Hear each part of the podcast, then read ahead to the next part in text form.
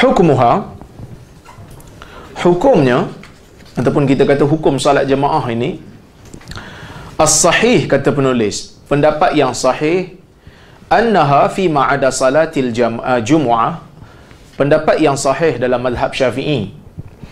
Selain daripada salat Jumaat yang mana kita akan bincang kemudian dalam bab yang akan datang insya-Allah salat Jumaat fardu kifayah.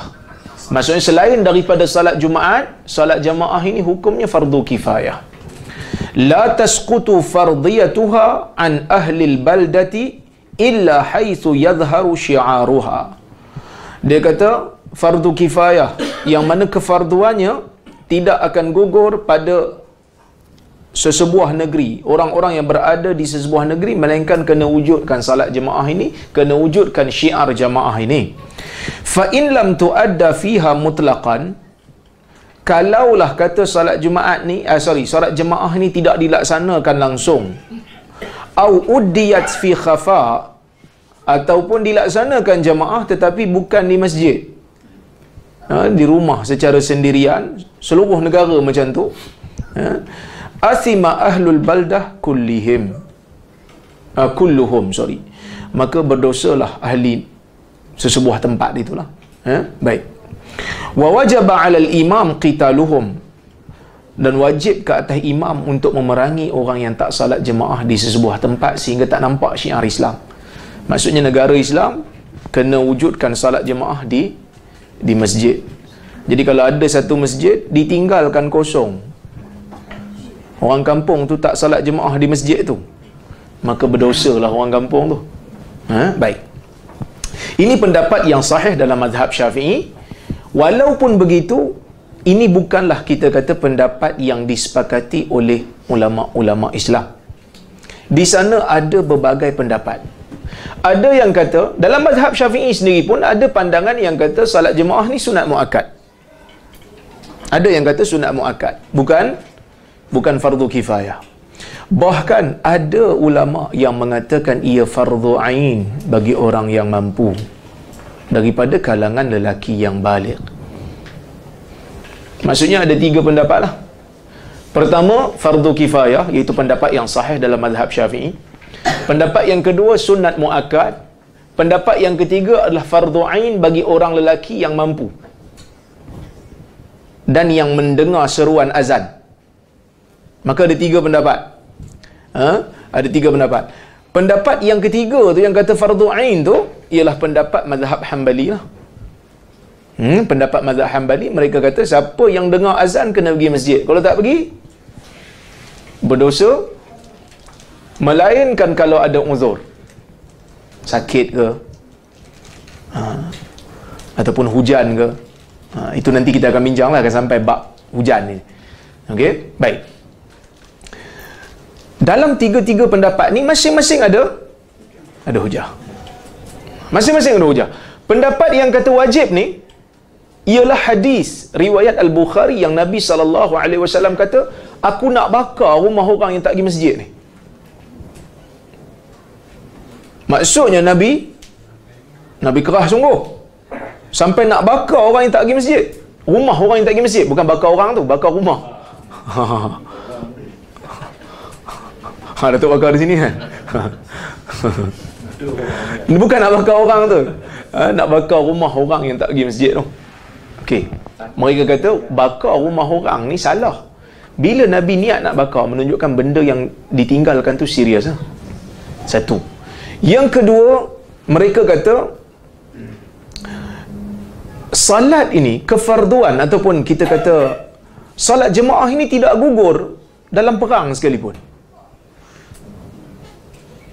Dalam perang pun disuruh untuk solat berjemaah. Maksudnya, kalau perang pun kena solat jemaah, kalau tak perang, lagi lah kena solat. Itu yang kedua. Yang ketiga, ada sahabat tanya Nabi SAW, yang mana sahabat kata, oh, sahabat ni buta? Kan?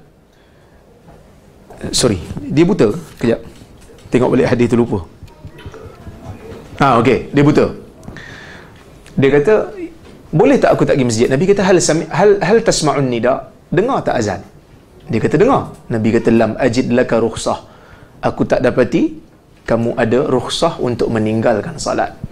berjamaah so, semua ni menunjukkan wajib untuk solat berjamaah itu pendapat yang kata wajib lah ini pendapat ni mazhab Hanbali sebab itu kalau tuan-tuan tengok geng-geng Saudi yang pegang mazhab Hanbali ni bila masuk je solat fardu dia akan dia orang akan tutup semua kedai-kedai. Kan? Kerajaan memang tegas dalam bab tu kerana dia kata siapa tak pergi solat berdosa? Lelaki-lelaki ni kan? Jadi kena tutup lah. Ha, jadi kena pergi. Kalau dia solat di rumah dalam keadaan dia mampu untuk pergi ke masjid dan dia dengar azan dia dengar azan dia mampu untuk pergi ke masjid tapi dia tak pergi. Dia solat di rumah. Dia berdosa tapi solatnya sah.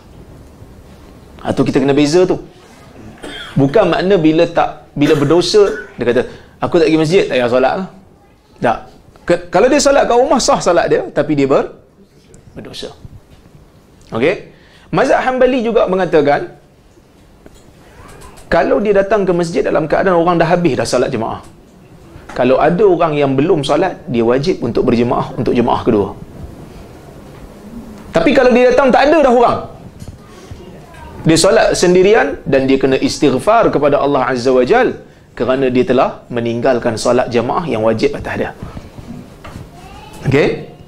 Baik, pendapat yang kata fardu kifayah seperti mazhab Syafi'i, mereka mengatakan dan termasuk juga yang kata sunat muakkad ni, mereka mengatakan tak wajib salat uh, jemaah ni bukan wajib, bukan fardu ain, bukan wajib ke atas setiap orang. Kenapa?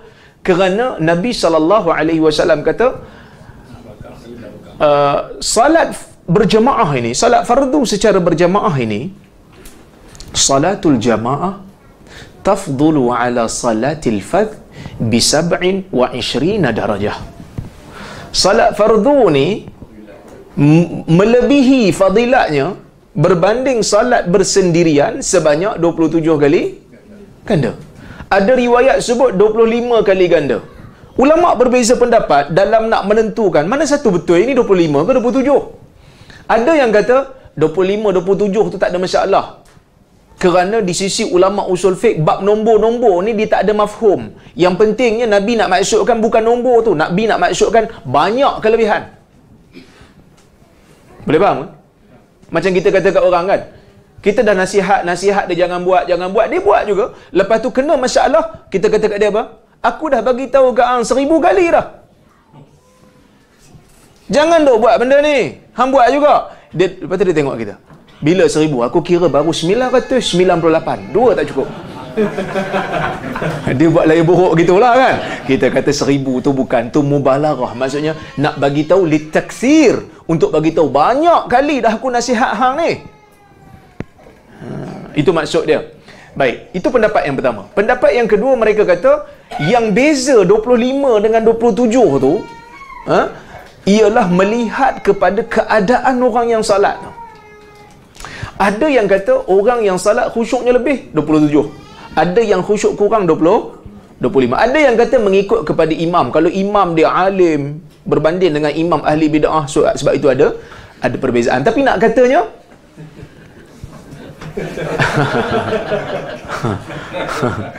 Saya bila sebut imam ahli bid'ah ni tuan-tuan jangan jangan duk fikir bid'ah kecil-kecil ni. Bid'ah besar lah. Bid'ah Mu'tazilah, bid'ah Syiah, bid'ah qadariyah jabar bidah akidah okey baik tapi nak katanya di antara di antara dua hadis yang pertama nabi macam dalam pendapat yang pertama tadi macam dia nak kata fardu ain kan? Pendapat yang kedua kata eh kalau fardu ain takkan nabi bandingkan di antara dua fadilat? Kalau berdosa tak ada fadilat. Kalau wajiblah solat jemaah tak boleh solat di rumah berdosa solat di rumah takkan ada fadilat. Ini menunjukkan kata pendapat yang yang kata bukan wajib lah, bukan fardu ain ni. Dia kata kalau ada fadilat menunjukkan ia bukan ia bukan fardu ain. Maksudnya dalam keadaan solat di rumah ada juga kelebihan walaupun walaupun tak banyak berbanding solat jemaah. Ada pun yang Nabi nak pergi bakar rumah orang yang tak solat jemaah itu, yang tu munafik yang tu orang munafik Nabi tahu dah orang tu munafik sebab tu dia malas datang salat berjemaah Sebab tu Nabi nak bakar rumah dia. Dan Nabi tak bakar pun. Nabi tak bakar pun. Nabi cuma nak bakar saja tapi tak bakar. Dia kata mungkin Nabi tertukar ijtihad. Ha, mungkin wahyu turun kata tak boleh bakar jadi Nabi tak bakar. Okey. Pendapat yang mereka jawab juga hadis yang kata uh, Nabi kata aku tidak dapati kamu pada kamu ada rukhsah bagi orang buta tadi kan dia kata aku boleh tak aku solat di rumah Nabi kata aku tak dapati ada rukhsah untuk kamu malaikat kamu kena datang lagi mazhab yang kata tak bukan fardu ain dia kata rukhsah tu bukan maksud menggugurkan bukan maksudnya nak menggugurkan fardu ain. Tetapi nabi nak kata aku tak dapati kamu ada rukhsah untuk solat di rumah dalam keadaan pahala sama macam datang ke masjid. Rukhsah fil fadilah. Maksudnya bukan bermaksud rukhsah tu ben, maksudnya kelonggaran untuk tinggalkan yang wajib. Tapi kelonggaran untuk solat di rumah dalam keadaan pahala sama macam pergi masjid. Ada riwayat daripada Ibnu Abbas radhiyallahu anhuma tetapi didaifkan oleh al-Imam An-Nawawi dalam kitab Al-Majmu' yang mana Nabi SAW bersabda man sami'an nida sesiapa yang mendengar seruan falam ya'ti tetapi dia tak datang ke masjid fala salata lahu illa min udhrin dia tidak ada solat. Tidak ada solat baginya melainkan dengan uzur. Okey? Baik. Riwayat ni berlaku percanggahan pendapat di kalangan ulama. Imam Nawawi dhaifkan sebahagian ulama sahihkan Walaupun mereka sahihkan tetapi pendapat yang sahih dia adalah kalam Ibnu Abbas, dia bukan hadis Nabi sallallahu alaihi wasallam. Maka kalam sahabat itu bukan hujjah. Kalau ia hujjah sekalipun sama juga takwilannya tidak ada salat yang fadilatnya sama macam salat di masjid. Maksud kalau dia dengar azan, dia nak salat di rumah, dia tak akan dapat kelebihan orang yang salat di masjid iaitu 27 kali ganda tadi. Okey? Cuma bezanya yang kata fardu kifayah dengan sunat muakkad ni sebab Nabi tidak meninggalkan salat jemaah. Dan Nabi seolah-olah macam serius nak pergi bakar rumah yang tak datang ke masjid.